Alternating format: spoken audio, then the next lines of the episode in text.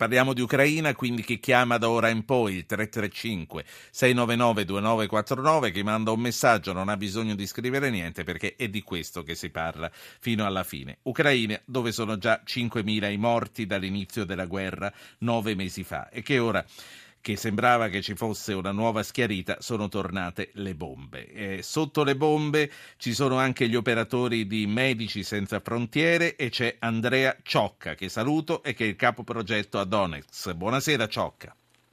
Buonasera a tutti. Allora, lei è di Medici Senza Frontiere, ma non è un medico, è un organizzatore, quindi eh, ci sa dire le une e le altre cose. Quello che le voglio chiedere comunque intanto è di mm, raccontarci com'è, com'è la situazione, se la popolazione riesce comunque a condurre una vita possibile. Um, è abbastanza difficile eh, rispondere a questa domanda. Eh, lavorare in Ucraina dopo che ho lavorato con Medici Senza Frontiere per diversi anni in contesti diversi, solitamente siamo abituati a lavorare in paesi africani, eccetera, o diciamo in paesi a, molto, a basso reddito o meno sviluppati dell'Ucraina e siamo abituati a vedere situazioni molto molto diverse. Qui a Donetsk eh, operiamo in una città che si vede ancora, nonostante i mesi di, di combattimenti, fosse una, una una, una, moderna città europea con uh, grandi viali, fabbriche, negozi, eh, eccetera. Però negli ultimi mesi questo conflitto ha portato danni diretti alla popolazione, a quelle persone che sono uh, direttamente uh, afflitte dal conflitto, e anche conseguenze indirette perché ovviamente tutte le, le, possibilità di trovare lavoro, di accedere alle, a strutture sanitarie sono, sono venute meno.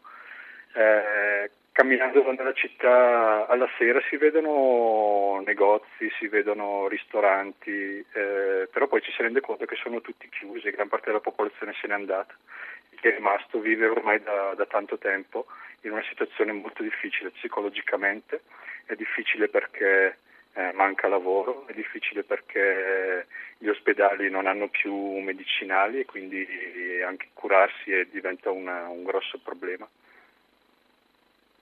Sì, ehm, quello che le voglio chiedere a questo punto è che cosa serve, che cosa fate voi, come si svolge il vostro lavoro a favore della popolazione. Eh, Medici Senza Frontiere cerca di supportare gli ospedali che ancora ci sono, nei quali lavorano dottori, infermiere e altro personale che non riceve più stipendio da, da ormai sei mesi. E il problema maggiore è la mancanza di, di, farmaci medicinali e di equipaggiamento medico, quindi una delle atti- nostre attività principali è quella di rifornire i vari ospedali di, di, di quanto è necessario ai medici per, per svolgere il loro, il loro lavoro. Una, un'altra componente molto importante è quella della salute mentale. Abbiamo delle equip di psicologi che cercano di individuare le persone che maggiormente sono colpite dal punto di vista emotivo o dello stress accumulato dalla situazione di conflitto e di fornire ehm, consulenze individuali o di gruppo, come anche di eh, fornire training al personale sanitario degli ospedali e, a, e agli psicologi nelle, nelle, scuole, in modo che a loro volta possano cercare di alleviare le, le situazioni più, più critiche. Lei da quanto tempo è lì, Ciocca? Sono a Donetsk da più di due mesi e quindi ha avuto modo di eh, seguire l'evoluzione della situazione anche dal punto di vista politico. Eh, perché secondo lei eh, la diplomazia sta lasciando il posto di nuovo alle bombe? Che cosa sta succedendo per quello che vedete e parlando con loro? Il nostro punto di osservazione è soprattutto quello medico, noi cerchiamo di capire quali sono i bisogni della popolazione e cerchiamo di intervenire in questo senso, non, non ci occupiamo di, di, questioni politiche e il, nostri, il, nostro obiettivo è semplicemente quello di fornire eh, supporto medico alla, alla, popolazione. È chiaro che vediamo la, due parti in conflitto, al di là del fatto che non, non possiamo giudicare chi, chi abbia ragione o chi no, quello che possiamo testimoniare è che, come spesso accade nelle guerre, la, i civili spesso vanno di mezzo, perché c'è una linea di confine lungo la quale si, si combatte, però ci sono anche episodi, negli ultimi dieci giorni ce ne sono stati due particolarmente eh, gravi di, popolaz- di sì. bombardamenti lontano dalle zone di conflitto che determinano la morte di numerose persone civili che semplicemente stanno cercando di vivere la loro vita normalmente. La saluto. Sì, no, eh, la, la, ringrazio. Andrea Ciocca, il capo progetto a Donetsk di Medici Senza Frontiere. Saluto e do, grazie a lei, eh, dottor Ciocca. Saluto e do il benvenuto al segretario generale dell'OSCE, che è l'Organizzazione per la Sicurezza e Cooperazione in Europa, e Lamberto Zannier, si trova a Davos e ora è collegato con noi. Buonasera Zannier. Buonasera, buonasera a lei e ai suoi ascoltatori. L'abbiamo chiamata, eh, abbiamo fatto, non so se ha sentito, lei ha sentito la fine, abbiamo fatto una fotografia con Medici Senza Frontiere di quella che è la situazione sul campo e insomma ci ha fatto la fotografia di una città che è veramente Donetsk, che, che è veramente provata da quello che sta succedendo. Da lei volevamo eh, cercare di capire un po' meglio la situazione a livello politico. Si è detto i separatisti del Donetsk ormai rifiutano la strada del compromesso con Kiev e poi c'è Putin che accusa Poroshenko di avere lanciato una grande operazione militare usando artiglieria e aviazione su zone densamente abitate. Qual è, qual è la verità? Che cosa vedete voi? Ma eh, noi vediamo che la situazione è indubbiamente preoccupante, c'è stata un, un'intensificazione delle ostilità in questi ultimi tempi.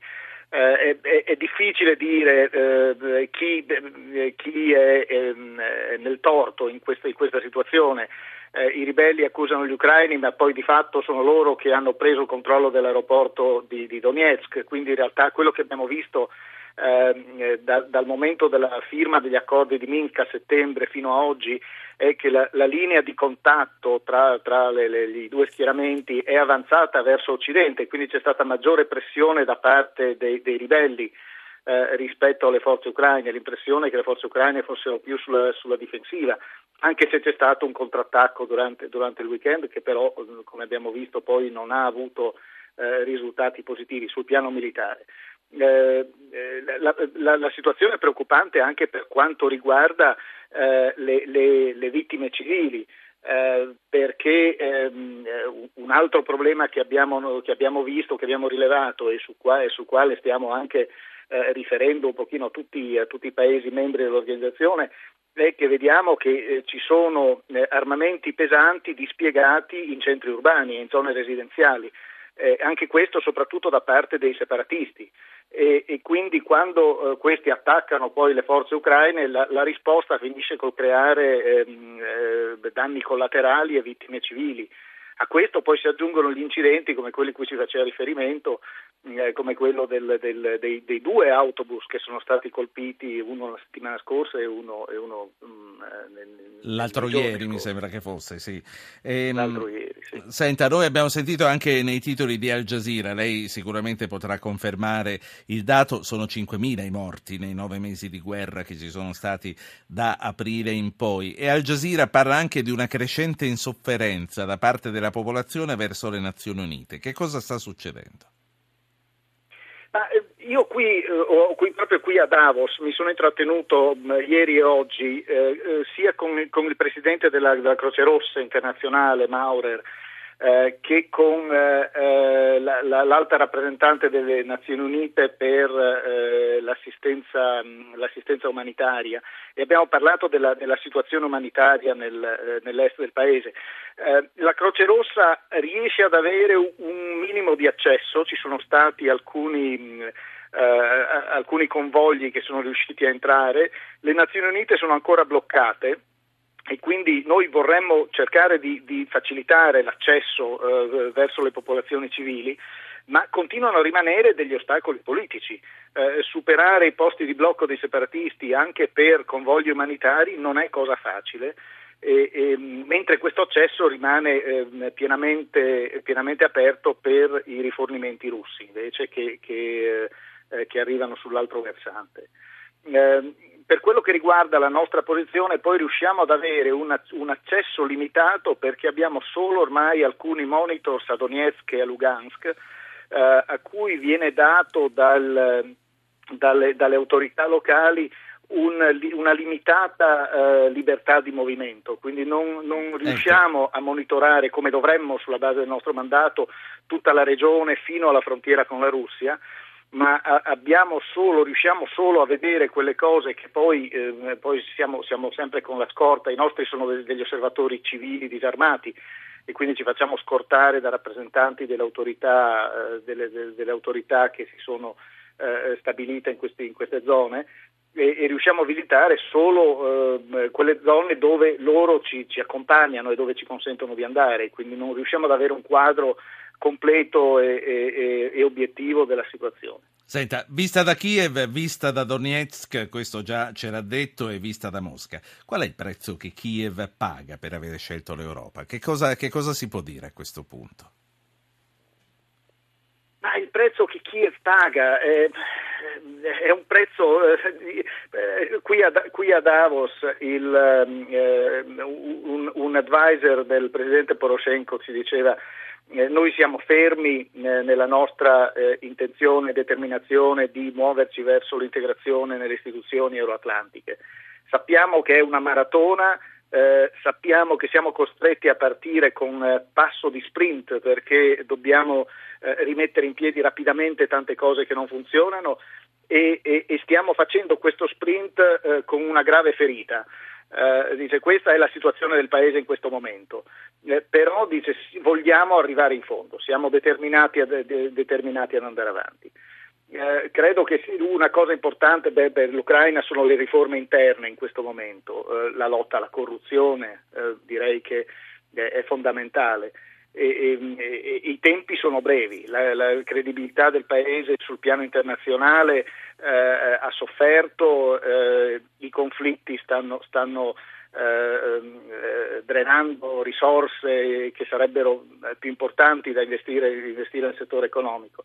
Quindi indubbiamente è un Paese in sofferenza ma è un paese dove vediamo anche molto volontarismo e una grande, e una grande forza eh, per, per, per, andare, una grande pressione, una grande spinta sì. ad andare avanti. E... Eh, è una scommessa. Sì, mi lasci ricordare agli ascoltatori che eh, chi sta parlando è Lamberto Zanniere ed è il segretario generale dell'OSCE, l'Organizzazione per lo Sviluppo e la Cooperazione in Europa. Eh, segretario Zanniere, vista invece con gli occhi del Cremlino, qual è il bilancio per la Russia dalla Crimea in poi? Il bilancio della Russia... Eh, questo, questo, bisogna vederlo anche alla luce di quali, di quali siano eh, di, di, quali siano un po' gli obiettivi strategici della Russia. La Russia continua a dire che mm, ha un problema eh, in relazione al, al, eh, all'allargamento progressivo nel tempo delle istituzioni euroatlantiche che è avvenuto in condizioni eh, dire, non concordate con i partner principali e soprattutto con la Russia.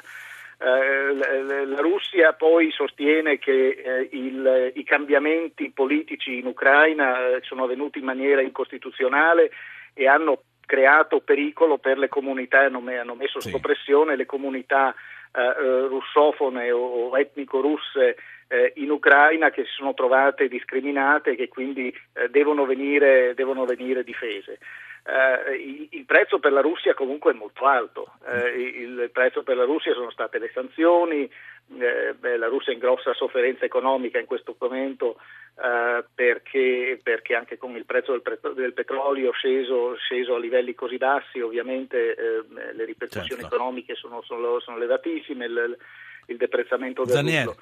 All'interno però vediamo un fortissimo sostegno al presidente Putin. Ecco, la, la, interrompo un attimo perché manca poco alla fine e è arrivato un ascoltatore e vorrei lasciargli lo spazio per parlare. È arrivato eh. ma se n'è andato, mi sembra di aver capito. Nel frattempo mi dispiace, forse, forse l'ho fatto aspettare troppo ascoltando lei. E allora io a questo punto le voglio chiedere prima di lasciarla chi è che può farsi da mediatore a questo punto? Che bilancio fa lei del ruolo che ha avuto o che non ha avuto l'Europa e chi potrebbe subentrare?